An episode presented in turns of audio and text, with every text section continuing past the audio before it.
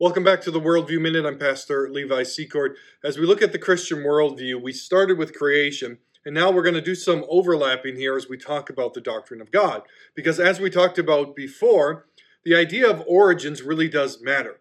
Where you begin determines where you will end up. And the question before us here is why is there something instead of nothing? What is the origin or the source of everything that exists?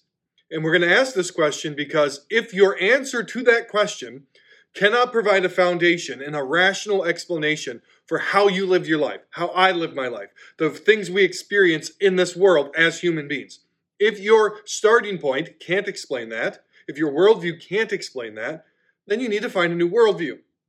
Because there really are only a, a handful of options as we look at this question why is there something instead of nothing? Why is everything the way that it is in this universe?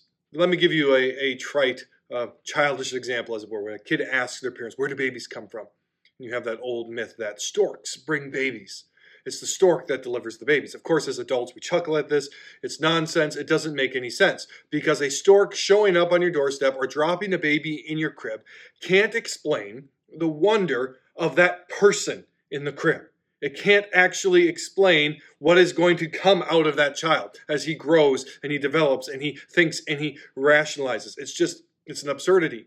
But so many of our origin theories today are, are just as absurd. And today I'm going to base a lot of what I'm saying on uh, Francis Schaeffer's work.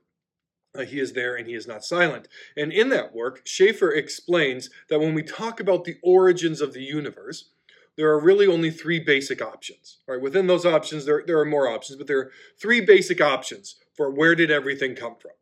And the first is this that absolutely everything came from absolutely nothing.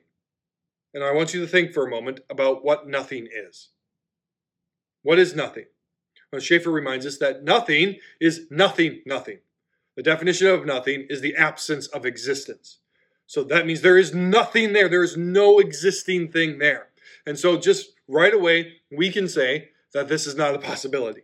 Nobody truly holds to this, that there was absolutely nothing. And then, boom, from utter nothingness, from an utter void of existence, came existence and everything from that. It's an, it's an impossibility. It doesn't really work. So, we move on to our second possibility, the second answer put forward, our category of answers, and that is that everything came from an impersonal beginning.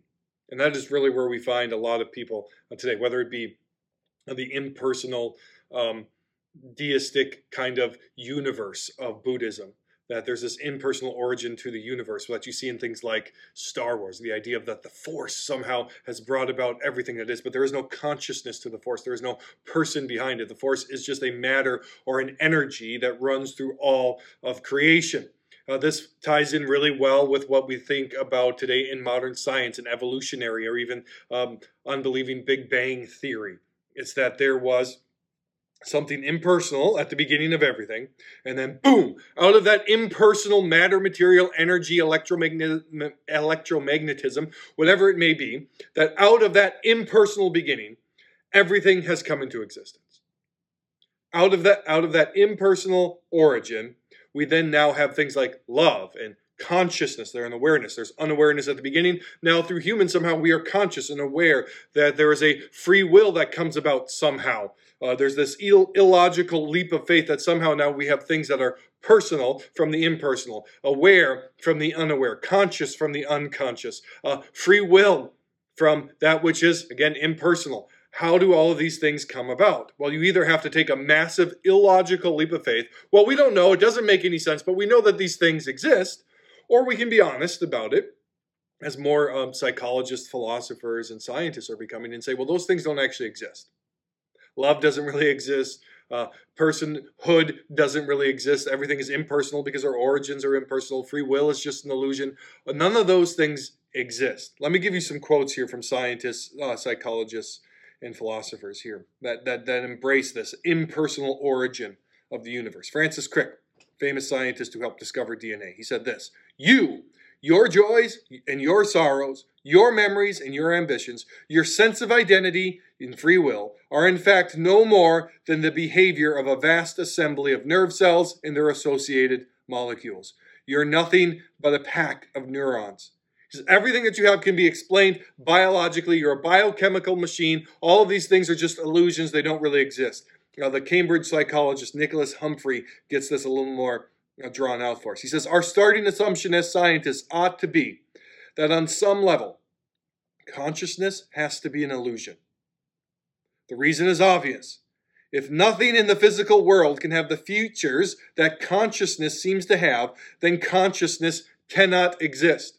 So consciousness, that includes free will, being aware, being able to rationally think and choose. All of those things are an illusion.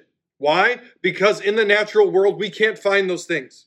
The origin is impersonal, so everything that flows from the origin has to be impersonal as well. We know these things can't exist. John Searle, American philosopher, building off of this conviction, he says, We can't, though, he says, give up our conviction of our own freedom even though there is no ground for that. And he continues, we couldn't live with it. So Searle, who embraces this, he says, I know that consciousness doesn't exist. I know these things like love and free will, they're illusions. They don't really exist, but we can't live that way. I can't live that way. So we have to tell these lies to ourselves so that we can actually function. And this is just really a fancy way of saying that despite all of the evidence staring you and me in the face, uh, we are going to toss that aside because we have committed ourselves to an impersonal origin, that there is no God. If your worldview can't explain how you live your life, then you need to find a new worldview. That's the argument uh, we are making here today. So that then leads us to the third category. All right, so the first two categories, first one's impossible, everything came from nothing. Second one, everything came from the impersonal, can't explain humanity. It can't explain life, love, consciousness, personhood. Um, it can't explain who we are and how we live in the universal human experience. So that leads us to the third option that everything came from a personal beginning.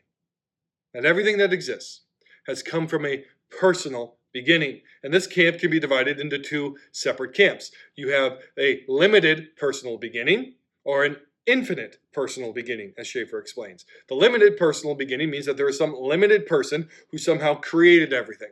Now, this really isn't a solution because where did that limited person come from? If he's not eternal, then he had uh, a beginning. And so you're just pushing uh, the step back one more. So that leaves us with one final answer.